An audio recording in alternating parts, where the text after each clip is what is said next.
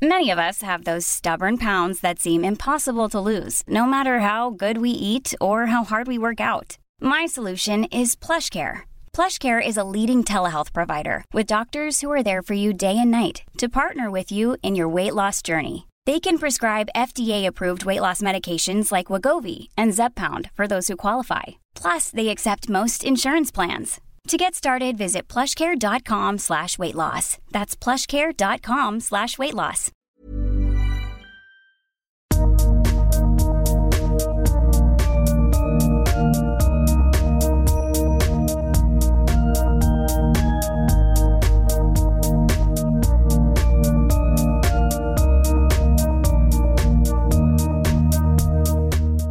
Idag i Babys podcast med mig, Karina barnmorska och vår gäst Filippa Stjärnlund så ska det handla om inspiration och coaching. Välkommen Filippa!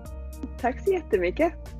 Du inspirerar och du coachar och jag vet att du precis innan det här samtalet så har du haft en coaching på gång. Är det så? Ja, ja tre faktiskt. Tre stycken! Ja, men ja. Du, det passar ju ganska perfekt. I vår podd så handlar det ju väldigt mycket om inför, under graviditet, under förlossning men också i föräldraskapet. Och du har ju själv fött barn och du som sagt har ju mycket med coaching att göra och det kan väl täckas in här? Ja, absolut. Absolut. Men du, när du födde barn för lite mer än ett år sedan. Ja, precis typ ja, runt 14 månader sedan kom mm. eh, lilla Oliver den 15 mars. Och, och, hur var det? Ja, det, alltså, på ett sätt är det ju en upplevelse man inte riktigt kan um, föreställa sig. Och eh, jag var ju väldigt in på att jag skulle föda naturligt eh, vilket jag gjorde. Så, eh, och det är ju inte för alla, men för mig eh, så vill jag ha och skapa den tilliten till min kropp. Så eh, det kändes väldigt bra för jag kände mig, ehm, det var inte så lätt, jag vet inte, någonstans där mellan 25 och 35 timmar tog det väl men men eh, till slut så funkade det och det var väldigt, eh, det var häftigt för att man, man fick inte bara en bond med barnet som kom ut, man fick en bond med sig själv. Så jag, jag var ganska stolt över min process.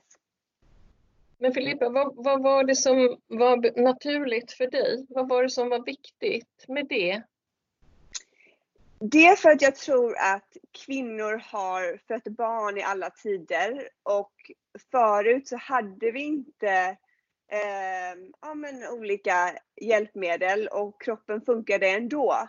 Så för mig var det liksom viktigt att lita på att vi, jag och den, vi klarar det här eh, utan att, att, ta in andra eh, ja, eh, ja, hjälpmedel. Och, och, som sagt, det är inte för alla, men för mig så vill jag i alla fall testa och ge det en chans för att jag, alltså vad jag, alltså kroppen kommunicerar ju alltid med oss oavsett om vi är gravida eller inte. Och jag kände hur, hur starkt den kommunicerade med mig när jag var gravid.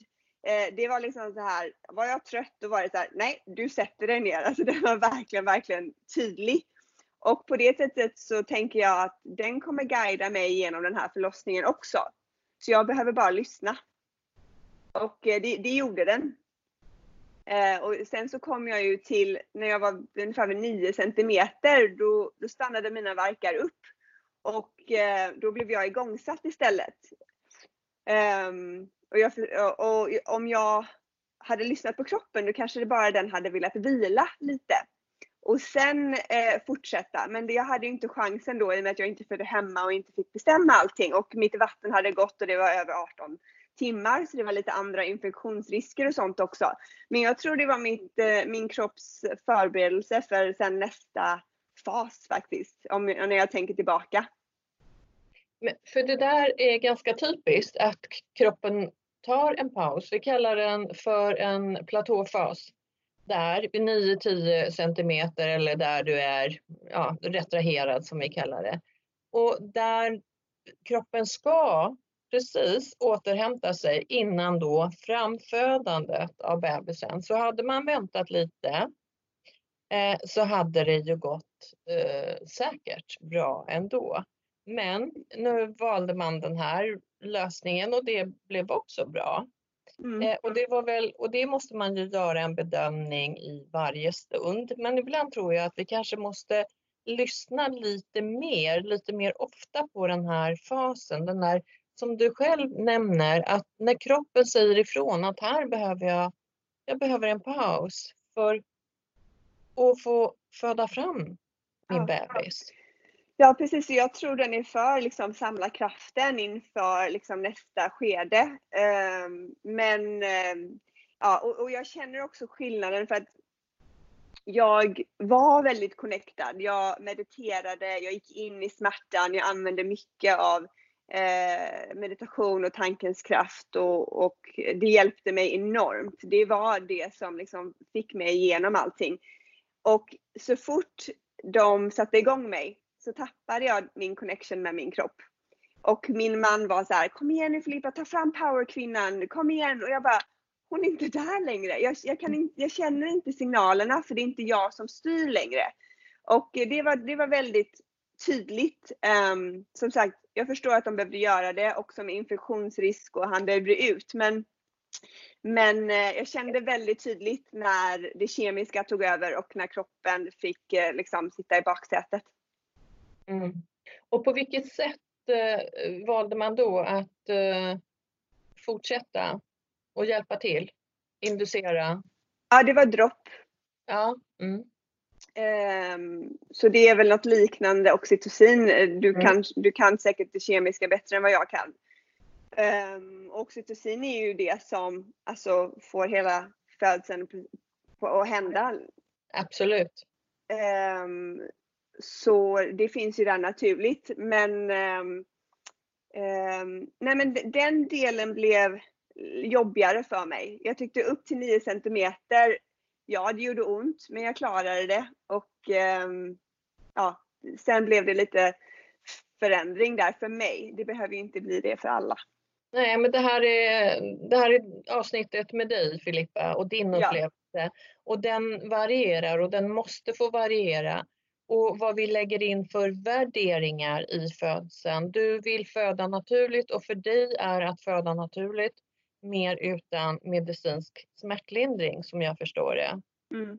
Eh, så det, vi kan inte jämföra oss där utan det, det handlar ju återigen om att, att, gå in i en trygghet och känna precis det här fantastiska som du beskriver det här jag hade bondat med mitt barn och, och du har tilliten till kroppen mm. ända fram tills man hjälper till då med det här verkförstärkande droppet som inte mm. funkade, ja det kanske funkade bra på så sätt att, att Oliver kom ut. Men för dig mentalt så, så funkar det inget bra, kanske inte ens eh, fysiologiskt i din kropp. Nej, nej. Mm, nej, det, och sen vet, alltså man vet ju inte. Jag sa det till min man i bilen häromdagen. Så här, om jag skulle föda ett barn, jag undrar inte om jag skulle föda den hemma så att jag skulle kunna gå i mitt egna tempo. Um, den kvällen var det jättemånga som skulle föda så att det, det är väl också att de, uh, ja, det, det, skulle gå lite snabbare. Um, men jag vet inte om det hade, alltså jag har ju en annan kompis som hade samma situation och hon sov i två timmar och sen, och sen så vaknade hon upp och då var hon liksom så, här, så redo att, att föda ut honom. Och jag, mm. ja. Men jag, ja. Och det hade jag önskat att fler fick göra. Att mm. man får lyssna på kroppen och ta den där äh, välbehövliga pausen. Nu funkar det ju inte då alltid på grund av att man har gjort en eh, medicinsk bedömning vad jag förstår i det här fallet. Men kanske något att man hade kunnat väntat lite för att även om vattnet har gått 18 timmar tidigare så är det ingen fara att vänta lite till. Nej. Men... Nej, jag, jag, var väldigt besviken. Jag kommer ihåg när de sa nu sätter vi igång det. Jag tittade på min man. Jag bara nej, det är det sista jag vill liksom. Mm. Men eh, ja, och då kämpade de ju med. De hade mig upp liksom på den här stolen och alltså, jag fick en boll och jag, jag skulle gå. Och, liksom, de, ville, de, de försökte ju på det sättet. Men som sagt, min kropp ville vila. Ja. Men du, hur lång tid tog det då från det att de sätter igång dig? Eller jag skulle alltså, inte det igång utan hjälper till liksom i, i progressen? Det är så svårt att veta. Alltså jag, jag vet att jag födde Oliver 10 på morgonen på en fredag. Och jag kom väl in vid lunch dagen innan där. Det, det, som, det är så svårt. Man är ju, jag, mm. det var man, var, man är ju lite halvt borta. Men ja. jag tror från att vattnet gick till att han kom så var det 35 timmar. Men det var ju också, vattnet gick och då gick jag och la mig igen. Så säg mm. att 25 timmar var jag inne ja. totalt. Så det tog ju sin lilla tid. Um, det är inte något jätteonormalt heller, eller jätteonormalt, det är nej. inget onormalt utan första barnet, ja ofta så, så tar det tid. Och om man då låter det få gå i sin takt, då bygger du ju upp det här oxytocinet på, på bästa sätt. Och också på naturlig väg, om det nu är det som är önskvärt. Precis. Eh, men jag tycker att du gjorde ett uh, fantastiskt jobb och att du ska vara jättestolt över dig själv. För det ja, men det känns, det känns ändå man fick ha en stor tillit och jag tror liksom inte bara till sin kropp men till, alltså till livet och till universum och hur vi skapar det och hur vi funkar. Jag fick verkligen släppa taget till, ja, vad man nu vill kalla det, men någon, någonting större där som har designat hela det här systemet. Ja, um, ja det är en bra beskrivelse att någon har designat det, för så, så är det väl. Men du, universum för dig, det är stort och betydelsefullt. Ja. ja. Och hur kunde det hjälpa dig?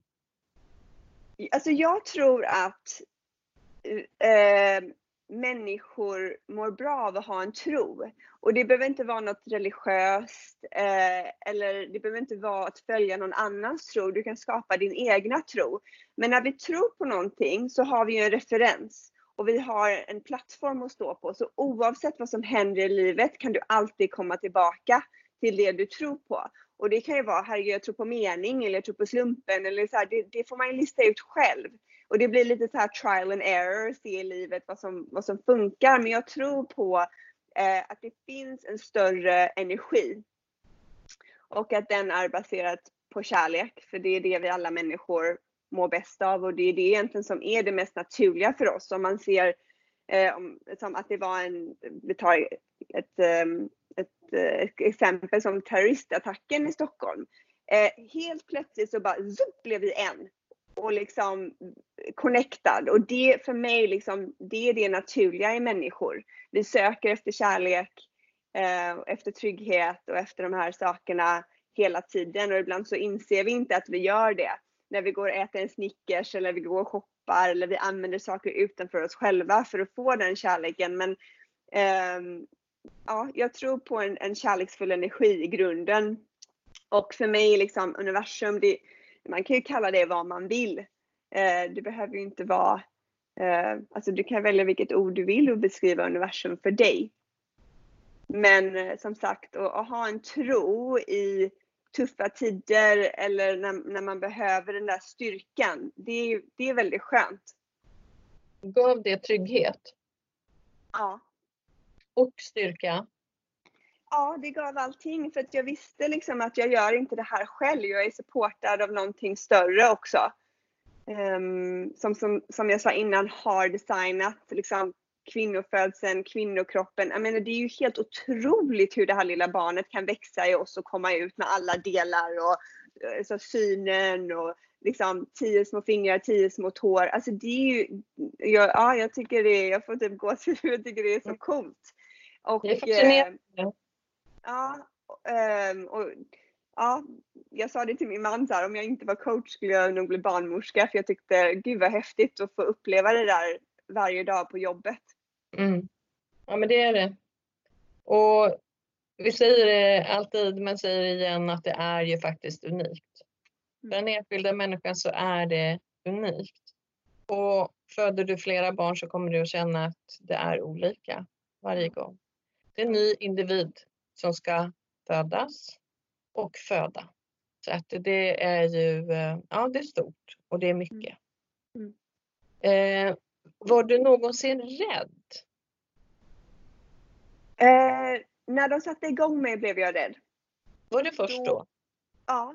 Eh, innan så tyckte jag att wow, oh, det här var lite starkare än vad jag, vad jag trodde när verken började komma. Men jag hade, eh, jag hade jobbat med, eh, jag hade gjort lite hypnobirthing. Och sen hade jag eh, jobbat med Susanna Healy eh, som har skrivit boken Föda utan rädsla. Så att hon hade, vi hade också så bestämt vad jag skulle säga innan. Så jag tror också förberedelsen är väldigt viktig.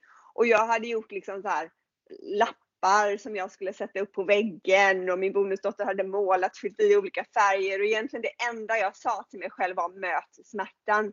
För att vi är liksom vi är så vana också att springa iväg från obehagliga känslor. Vi är inte liksom tränade att känna dem.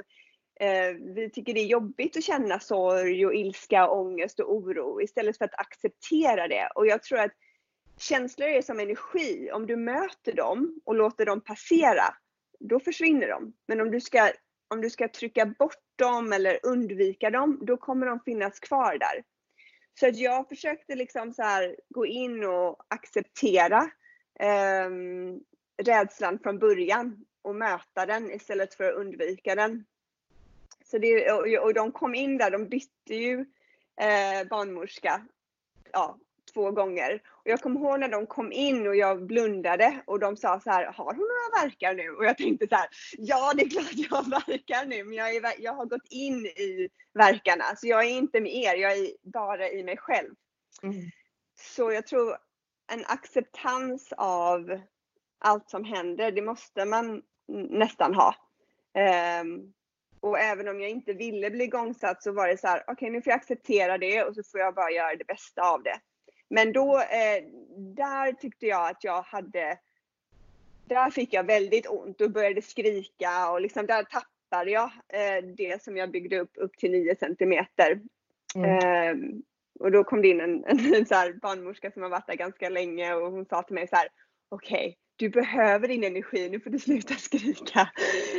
Um, och då, ja. Uh, och då, då gjorde jag det. Men, då vände ja. du in i dig själv igen. Ja, då gick jag in i mig själv. När hon liksom mm. tittade, mig själv, tittade på mig och bara, nu får du sluta. Då var jag så här, okej. Okay. Mm. Det kändes som jag bara du vet, tappade, tappade mer kontrollen där. Men mm. jag fick, jag, man kan säga att jag fick två upplevelser. Ja, det fick du. Men du, kontrollen är ju för många jätteviktigt. Mm.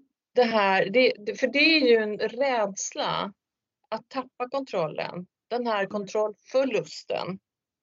Vad skulle du säga om den? Var, var det någonting som du kände att du kunde fokusera på och som du hade övat på innan för att behålla kontroll? Eller tänkte du inte alls på kontrollförlust? Var det bara acceptans? Ja, jag tror inte jag ser det som kontroll. Alltså hela mitt liv har jag försökt att kontrollera eh, livet och eh, på ett sätt så här, vara så perfekt som möjligt och kontrollera maten och kontrollera liksom eh, mig själv så att folk ska tycka om mig. Så att jag, jag har nog jobbat väldigt mycket med att släppa på kontrollen. Och eh, någonting som jag eh, praktiserar, övar på mycket i min meditation, det är att observera livet mer, acceptera det mer än att reagera. För vi, vi reagerar hela tiden. Och det är det som gör ont i oss. Um, när, du vet, man tänker en tanke, en negativ tanke och så tänker man en till och så tänker man en till och sen, du vet, är det mm. hundra tankar senare och så känner man bara, åh, nu det kom lite ångest i kroppen också och nu känner jag där lite tryck i bröstet och så reagerar man på det och så, du vet så här, mm. om vi lär oss att observera livet som det är och det, det är det här som vi tycker är jobbigt för att människan vill ha den här kontrollen. Ehm, men om vi släpper taget på det, då, får, då kan ju universum komma in och supporta dig. Ehm, så att Ja, alltså jag, jag, ju mer vi observerar desto bättre blir våra liv. Ju mer vi reagerar desto mer så lider vi. Men du, acceptansen då, tror du att vi behöver träna på den, jobba med den innan? För den är ju inte helt enkel att gå in, nu pratar vi då om födseln. Det är inte helt enkelt att gå in i det här födande rummet som är det här mentala rummet för mig under ett, två, tre dygn. Med bara, okej, okay, kom igen acceptans, nu behöver jag dig. Det är ju någonting för mig som jag behöver träna på under en tid innan och för annat också i livet. Hur ser du på acceptansen? Ja, precis. Så det kan man ju göra genom eh, alltså bara sin vardag. Att man eh, går ner på, till affären och, och, man står i en kö och bara accepterar att det är kö nu. Utan att bli liksom irriterad och frustrerad. Bara så här, okej. Okay. Och, och, jag tror så här, här har ju tilliten till livet också, är, är en väldigt viktig roll. För om du har tillit till universum, du har tillit till livet, du har tillit till dig själv, då vet du ju att allt är perfekt just nu. Du behöver inte ändra någonting. Och om du tror på att livet supportar dig, då vet du ju att situationen du befinner dig i är liksom för din, men för your highest purpose. Alltså det är för din fördel. Så då är det också lättare att släppa taget. Så allt det här hänger ihop, liksom tro, tillit, acceptans. Så det är, jag tror på ett sätt så här, för, för att jobba med acceptans så får man jobba med en helhet och en, hur man ser på livet um, ja, generellt. Men skulle du rekommendera att man gör det inför födseln? Jag skulle rekommendera att man mediterar och tränar hjärnan på att fokusera på det man vill och att den inte hoppar runt. Mm. Eh, och det kan man göra bara genom att, att, fokusera på andningen ut och in genom näsan. Bara andas helt naturligt. Sätta, sätta sig fem minuter varje dag och bara liksom och, och, och när du sitter där i fem minuter, jag lovar att hjärnan kommer vilja säga till dig, där kliar det, eller Åh, tänk på nu vad vi ska äta till middag, och den kommer vilja hoppa. Men det är bara så här, snällt, lugnt, kom tillbaka till andningen. Så det är så vi tränar våran hjärna att fokusera på det eh, vi väljer. Så andningen om och om igen, för det är ju det vi oftast jobbar med. Andetaget som kanske det absolut främsta verktyget inför födseln och ja, i livet i stort skulle jag säga. För den ger ju, eh, den ger ju lugnet i sig. Ja, den ger acceptansen och tankar, de har vi.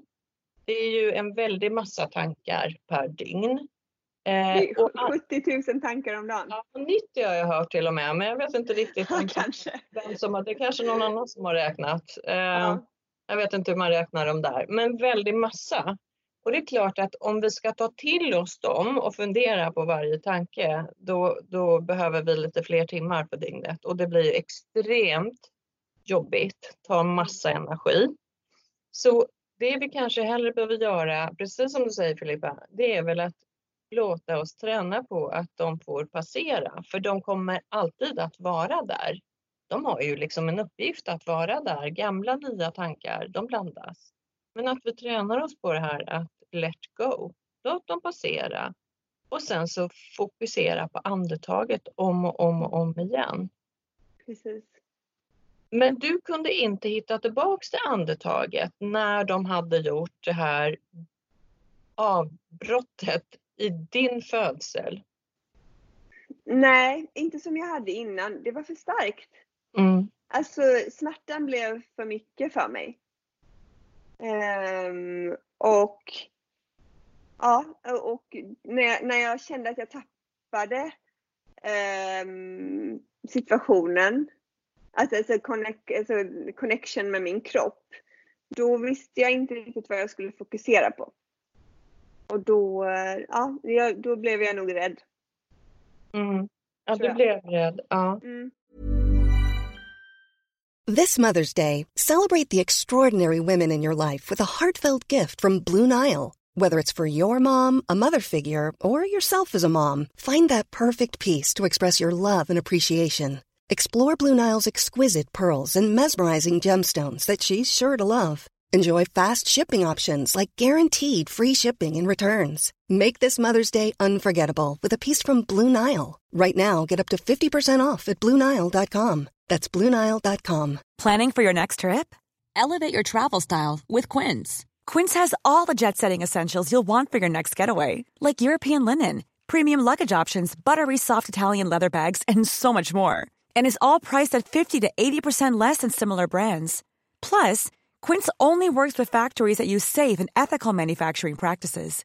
Pack your bags with high-quality essentials you'll be wearing for vacations to come with Quince. Go to quince.com/pack for free shipping and 365-day returns.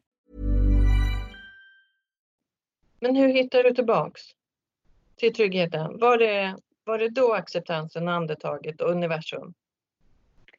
Jag tror jag accepterade att, för, för han var, eh, låg lite Eh, att det inte riktigt hade, den här 10 centimetern öppnade inte riktigt upp, så hans huvud kom inte riktigt ner. Så jag, jag vet att de fick liksom trycka upp en hand två gånger för att försöka nästan dra ut honom och justera lite. Eh, så det var nog det som tog lite, ehm, lite tid. Men sen när han väl hade kommit ner, då var det så här, okej. Okay, då, då tror jag jag connectade med min styrka. Då, då blev jag så här lite ja, djurisk liksom. Och då var det bara så här, nu, nu kör, det så Filippa, du kommer inte undan det här. Nu måste du nästan acceptera att du är i den här situationen. För då blev jag ju så rädd att jag sa till min man så här, ja men nu, du kan bara skära ut honom, jag orkar inte mer. Det är bara så här, hämta, alltså, det, det, kör, kör in mig här och bara, så tar vi bara ut honom. Um, så Eh, men när jag liksom kom förbi det och de liksom, vi gick på sängen igen och jag ställde mig på alla fyra och det var så här, då visste jag så här, okej okay, det här är slutet. Då mm. var det verkligen så här, styrkan, som, min egna styrka som jag använde. Och du ehm. bestämde att nu, nu ska jag föda fram den här lilla pojken? Ja då var vi liksom redo. Då sa de, ja de sa väl till mig också liksom, nu har han kommit ut de sista liksom 10 centimeterna mm. där han satt fast lite. Så mm. nu, um, ja, då, då visste jag att det här är slutet och jag kommer inte undan det här nu. Så nu, nu ska jag föda ut honom. Ja. Mm. Och då har du en Oliver som är alldeles nyfödd som kommer att ligga på ditt bröst. Mm. Jag, jag stod ju på alla fyra när jag födde honom så jag fick honom lite så här under benen och upp. Tog emot? eh, ja precis. Ja. Och eh, det, det är så coolt av att Alltså att lägga de timmarna och jag, jag kunde inte äta heller. Jag fick inte i mig någon mat. Det var som att det satt stopp så jag hade inte, ja du vet, ätit på hur länge som helst och det, det är ju lite som ett maraton så men ändå när de ligger där, det är som att man får, man har all energi i världen. Det är alltså, ganska häftigt. Ja men visst är det häftigt och visst är naturen extremt klok. Den ser ju till att du får den här adrenalinkicken med kraft och energi för att du nu ska ta hand om barnet. Mm. Mm. Alltså vi föder ju likadant som vi alltid har gjort på stepp, savann, var vi än är. Så, mm. så, så hjärnan är ju liksom kvar där. Mm. Den tror ju att vi är där. Så att vi har ju extremt mycket information i kroppen som vi kanske inte plockar fram. För vi vågar inte tro på den. Nej. Men kvinnor gör det, för ni är jättestarka. Att våga lyssna inåt. Ja. Och det som händer när du, när du tar upp Oliver och lägger mot bröstet. Ja, alltså, det, den, den känslan, det var en mamma eh, som sa till mig så här, den känslan vill man göra om och om igen och det är verkligen så här, det är en sån himla häftig upplevelse. Ja. Um, och eh, alltså, jag, hade ju, jag vill ju ha min man där hela tiden så han har ju knappast fått gå på toa, han, hade, han fick inte gå till bilen och hämta min väska. Jag ville bara att han skulle bara vara där för att han var liksom också en punkt jag fokuserade på. Det var en trygghet för mig att han bara var där. Och eh, så han, alltså jag har en video som jag tog på mig själv när Oliver kom ut och de höll på att fixa och sånt där. Då, då ligger min man bara helt avdäckad på soffan, han var helt slut. Men jag hade liksom full av energi och mm. eh, ja, det, det är en sån himla mäktig känsla. Mm. Um, och, och jag, alltså, jag var också lite liksom halvt borta av allt. Um, och eh, jag kommer ihåg att det var en tjej till mig som kallade det magic hours, att det är två timmar där man ska få upp barnet i bröstet. Eh, och det, det gjorde inte jag. Men om jag skulle föda igen så skulle jag testa eh, att göra det. För jag, jag låg bara med honom där. Men det kan, det kan vara bra att veta för kvinnor att det kan vara bra att i alla fall se om de vill ta lite eh, mjölk eller bara börja suga då redan. Absolut, och många barn börjar ju direkt efter födseln. Men ja. de är ganska tydliga tecken själva. Och ligger de i en position eh, så de får lite tag med fötterna så kan de faktiskt klättra själva upp till bröstet. Så att de luktar sig till bröstmjölk. Alltså kvinnor är starka och kloka men det är även barn. Ja, det är så häftigt. Eh, jag fick faktiskt han hade gulsot när han kom och eh, vi behövde få, in, eller få i honom mat lite snabbare så jag fick en sån här silikon... Eh, Precis. kallar vi dem. Ja. Precis. Um, och sen eh, så hade jag lite problem, jag fick lite ont och jag hade lite problem med att han skulle då eh, greppa på mitt vanliga bröst. Så då var jag på Amsac. Och då fick, då, upp, då gjorde vi hela upplevelsen igen att han fick kravla sig upp till bröstet. Eh, och det funkade. Ja, mm. du ser. Eh, man, man, man, kunde göra det igen senare även om man kanske, eh, ja, om man skulle missa den eh, möjligheten när de kommer upp. Så det var häftigt och, och sen så funkade det mycket bättre efter han fick göra det. Ja, vad fint att du säger det. Det är mm. mycket mm. som kan återskapas och göras senare. Man tror att bara för att man inte har gjort det här eller det här så är det kört med amning eller vad det kan handla om. Men så är det inte. Det finns mm. massa möjligheter kvar sen. Mm. Så ge ja. inte upp. Men tålamod behöver vi till mycket. Ja, precis. Mm. Um, och jag kände det var väldigt skönt. Alltså om jag skulle göra om det så kanske jag hade gått en amningskurs innan. Det hade mm. nog eh, hjälpt mig lite. För jag, jag, kände mig lite lost och så fick jag lite ont av de här amningsnapparna. Eh, lite blåsor och sådär. Så det, det var en liten kämpig tid för mig. Men det var skönt att kunna gå till någon som guidar mig. Det, det var jättehärligt. Det finns ju olika sätt, men vi har precis eh, gjort en amningsvideo som finns på mm. Youtube. Jag tillsammans med en barnmorska som heter Asabia. Eh, och då har vi gjort det här grundläggande. Vi har kallat den amma eller en amningsföreläsning och den finns på mm. Asabias eh, Youtube-kanal. Och där är det en timme med lite tips och råd inför, helst inför födseln. Och mm. ja, även när man har fött barnet, men kanske allra helst inför så att man får eh, mm. tänka till och Bra. se. Så här det är möjligt. Ja, jag tror att, mm. att, det, att amma är inte för alla, men de som verkligen vill så, så måste man få reda på att det går att återskapa många av, av de här signalerna som kanske inte finns där från början. Barn kan hamna på neo eller någon annanstans. Och det ja. går faktiskt att göra om det här vid ett senare tillfälle. Så det är inte kört. Nej. det som krävs i födandet och amning och mycket annat här i livet, det är ju tålamod. Och det är inte alla utrustade med. Hur, hur, hur kan vi eh, tackla det, tror du, som coach?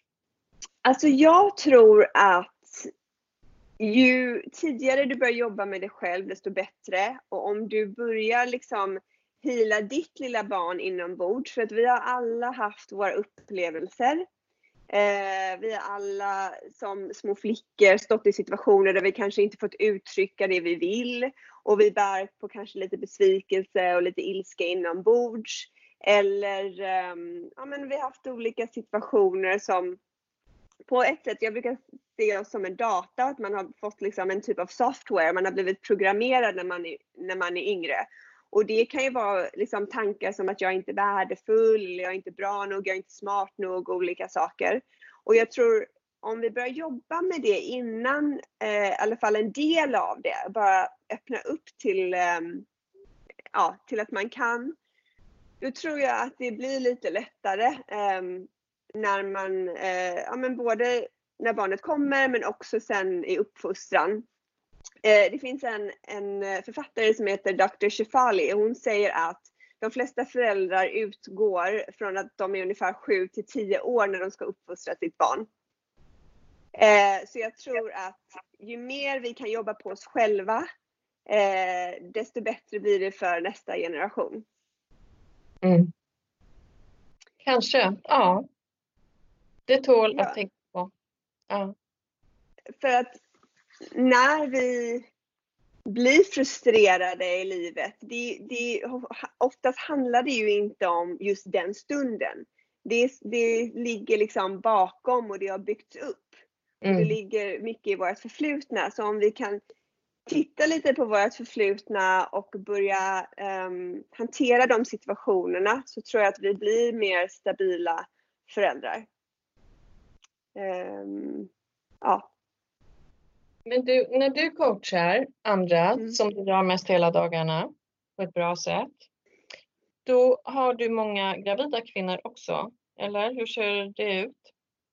Ja, det, det är allt möjligt. Jag skulle säga att de flesta kvinnorna är, det är ju några, men säg 25 till 45 någonstans däremellan och sen kanske lite yngre och lite äldre. Så att det är ja, gravida kvinnor, mammor, eh, kvinnor som vill bli gravida, väldigt många. Mm. Så det är lite allt möjligt. Um, olika situationer. Vad, vad är det du möter på mest för problem? Om vi, om vi ska se till de som vill bli gravida. Varför behöver de coaching från dig? Jag tror de måste ändra sitt tankesätt. Jag tror att det blir lätt, du vet det funkar inte, eller man gör en IVF eller man liksom är så här, man är så excited och spänd över att nu har vi bestämt oss och så händer det inte direkt. Ehm, så jag tror att då är det lätt att vi går in i rädsla och negativitet och vi bygger upp liksom scenarier i huvudet av liksom, åh nej, den värsta mardrömmen om hur det skulle kunna bli. Så jag tror att hålla tankarna positivt är väldigt viktigt. Och jag kommer ihåg för många, många år sedan så um, hade jag en kvinna som försökte bli gravid och vi skapade två små armband till henne, ett blått och ett rosa. Och så gjorde vi en affirmation så hon sa att jag har ett, um, ett hälsosamt barn med min man då som, och så satte hon in hans, hans namn där. Och eh, jag kommer ihåg när hon sen blev gravid så hörde hon av sig till mig efter och så sa hon att så här, Filippa, när jag kom till BB så försökte de ta mig alla smycken men jag vägrade ta mina armband. Eh, så jag tror liksom så här, jag tror ju på att våra tankar skapar vårt liv. Så eh, ja, tankarna är nummer ett om man vill bli gravid. Skicka, ut den, skicka ut den informationen eh, man vill ha. Och det kan vara svårt utan hjälp. Man fastnar, pratade tidigare om det, att man fastnar eh, lätt i de här negativa spiralerna. Och då behöver man ha lite draghjälp ut och någon som säger att så här och så här. Ja, precis. Ja. Och sen man själv får jobba med det. Mm. Mm. Jobbar du ofta med par? När det eh, gäller inför... Vi jobbar... Ja, förlåt, vad skulle du säga? Inför graviditet, för de som har svårt att få barn, är det ofta par? Eller enskilda personer? Um, jag jobbar ju mest med kvinnor, så om det kommer in par så jobbar vi individuellt. Så att min man tar mannen och jag tar kvinnan. För oftast eh, i relationer, oavsett vad det handlar om, så måste man ändå vända sig inåt och se hur tänker jag? Hur kan jag göra annorlunda? Hur kan jag ta ansvar? Hur kan jag in, sluta göra mig till ett offer i den här situationen? Så det handlar alltid på ett sätt om individen, individens liksom, handlingar och tankar. Så vi brukar jobba så med par och det brukar liksom, det, vi får bra resultat från det. Men det finns ju massa olika sätt att jobba. Ja, ja men visst gör det det. Men, och allt passar ju inte alla, så är Nej. det. Det är därför vi är olika som coachar på olika sätt och finns olika verktyg, inte bara inför ja. födseln utan för att leva, att leva ett bra liv. Eh, jag tänkte att du, jag vet att du jobbar med affirmationer mm. och det här med eh, meditation. Men jag tänkte att är det okej okay att vi sparar det till ett eget program? För det är ganska intressant i sig att bara plocka ut det. Mm, kan vi göra det? Ja.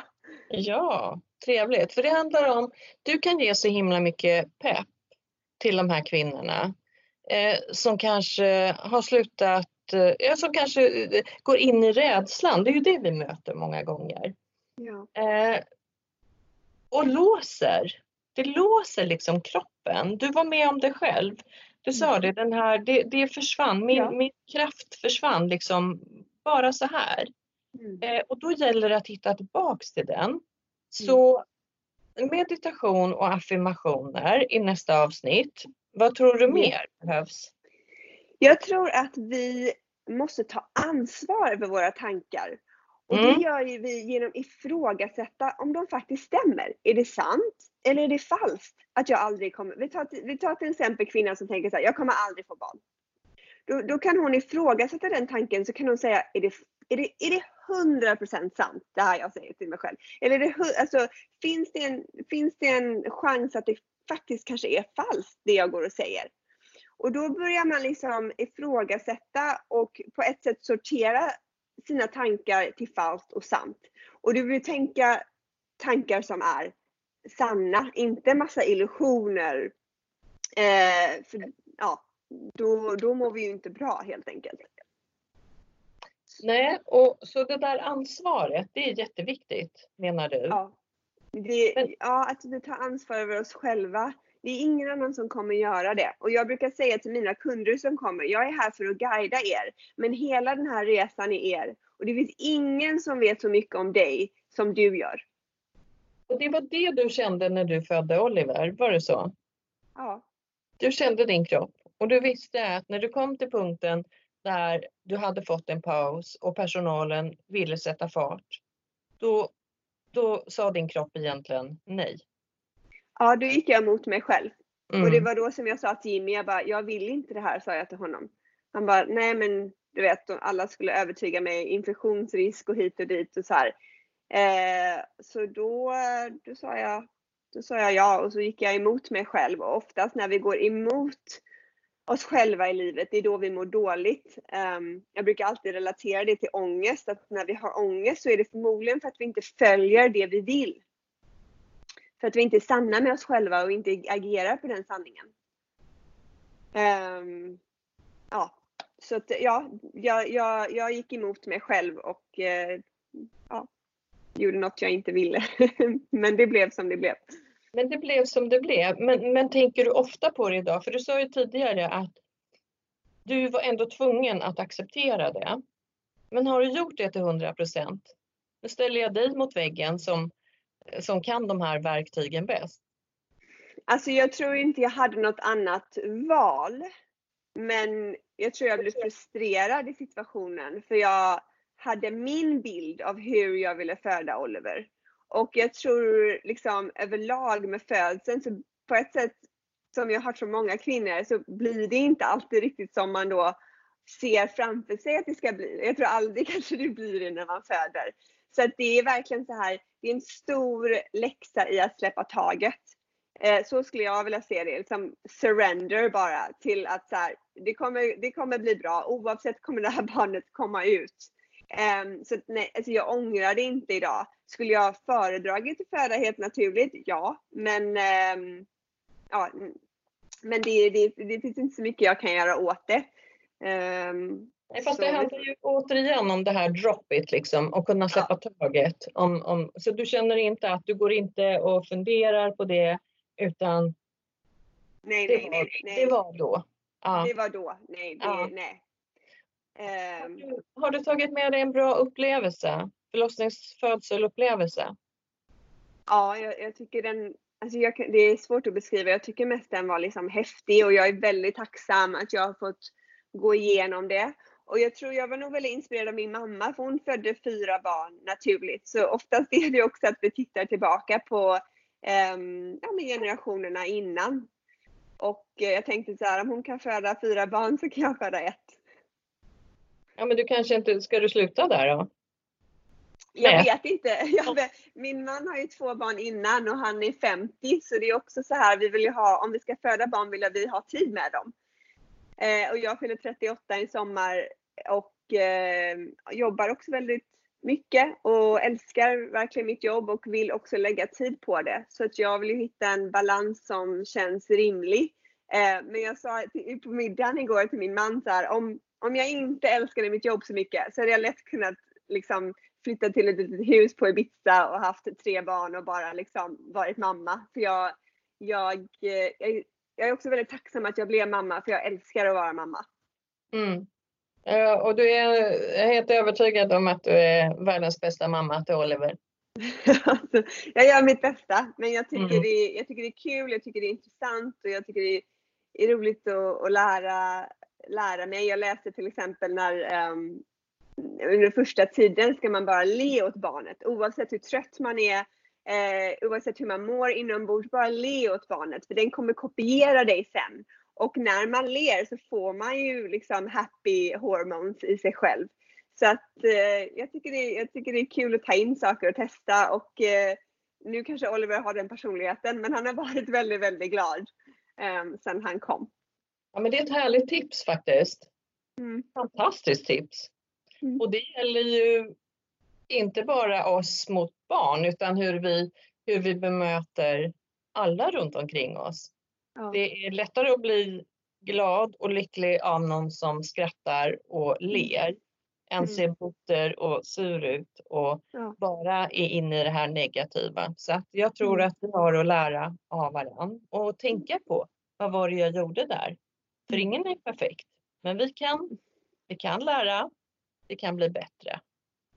Ja, practice makes the master. Så man övar och övar och övar. Och jag tror, jag brukar, jag brukar beskriva liksom våra mål som att vi ska åka till ICA och köpa mjölk. Då tar vi den här stora vägen som går snabbast dit.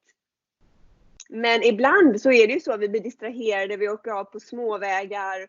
Men jag tänker så här, så fort du är medveten att du har åkt av på en småväg och åkt av i fel riktning, så bara kom tillbaka.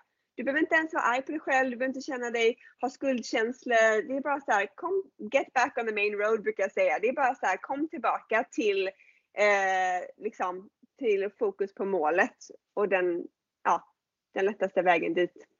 Det är bra träning. Det är bra träning för tålamodet också, just det. Mm. Men du, du har ju du har ju fantastiska coachingverktyg. Jag vet inte vad du kallar det om i, i din eh, värld där du hjälper kvinnor och, och män. Men, men eh, inspirerar gör du och vi har pratat om eh, mindfulnessen nästan som det är. Mm. Att acceptera. Så nästa mm. gång så pratar vi, vad sa vi? Vi sa visualisering. Affirmationer. Ja. Affirmationer. Precis. Meditation. Om meditation. Jag skulle vilja att du pratar lite mer om hypnobirthingen, den som vi har pratat lite grann om tidigare här. Eh, för den tycker jag är intressant och den gör stor skillnad för många också. Och en annan grej som du får eh, ta med dig nästa gång och jag vet att du är jätteintresserad av kost. Nu sa du själv förut att du var inte sugen på att äta någonting när du föder. Men jag vet som barnmorska att det är jätteviktigt att du äter mm. och dricker när du ska utföra det här som är något av det tuffare kroppen gör. Mm. Det är när vi mm. föder barn. Mm. Så inte bara den mentala kraften utan energierna i kroppen, de behöver vi också där. Eh, får jag säga en, en grej där? Som, eh, jag eh, hade en kund med diabetes och hon fick lära sig att det mamman äter eh, när barnet är i magen och det man äter när man ammar påverkar väldigt mycket eh, barnet.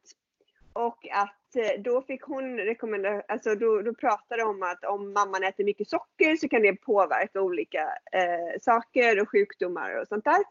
Så det var någonting, jag tog faktiskt bort vitt socker när jag eh, nu har jag skrivit en bok om det också, så det är mm. någonting jag är passionerad om. Men jag tog bort vitt socker under graviditeten och när jag ammade. Um, så, ja, tänkte bara vara en rolig grej och, och man kan testa. Absolut. Det, är det någonting vi vet så är det ju också att vi, att vi äter för mycket socker Ja. eller produkter som eh, innehåller socker, olika former. Mm. Eh, Vi har ju gjort ett avsnitt och ska göra fler med, med graviditetsdiabetes och där vi återkopplar lite om det här och vikten av att äta rätt. Ja. Inte bara för barnet, men, men eh, nog så viktigt det också. ja, Men vad- precis. Att du har skrivit en bok om det. Ja, jag har skrivit alltså, alltså sockerdetox. Um, gud, kom, kom den ut 2014. Mhm. Ehm, ja, via Bonnier och eh, ja, där pratar jag om också min resa eh, som emotional eater. Jag, åt, jag var väldigt stor känslomässig ätande under när jag växte upp. Eh, och när jag var runt också 20 och framåt där så ehm, ja, eh, relationen med socker blev någonting jag blev väldigt beroende av. När jag inte ville känna mina känslor. Nej, men där delar, delar du nog med många andra, tror jag. Ja. Vad- hette boken? Eh, sockerdetox. Ja. Ja, och så Mm. Sugar Detox. Den släpptes i USA också. Mm. Så den finns på engelska om någon skulle föredra. Mm. Vad härligt. Men då är vi snart tillbaks, Filippa. Ja, Så ska du få coacha lite mer, mer på djupet, prata hypnobirthing. Det ser vi fram emot. Men du först så, eh, var kan man nå dig? Om man vill ha coaching, var når man dig då?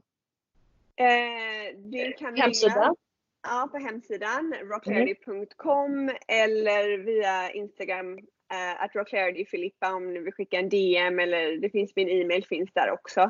Eh, och eh, första gången är som en provsession som är kostnadsfri. Så man måste ju liksom test drive the car och se om, man, om det Mm. funkar och sånt där. Det är väldigt personligt. Ehm, så det kan man göra. Och sen så har jag mina sex månaders program för jag, jag tror inte på quick fix. Jag tror att man behöver lite tid när man ska gå djupare i sig själv och heala på riktigt. Bra. Stort tack för idag Filippa. Ja, tack så jättemycket. Vi hörs snart igen. Det gör vi. Och till er andra där ute så har vi också en eh, Instagram-sida. Där får ni jättegärna hänga med oss. Det heter Ett Babys Podcast. Och eh, ja, nästa torsdag är en ny podddag, så häng med oss då. Och Filippa är tillbaks med ett nytt spännande avsnitt. Så vi hörs snart.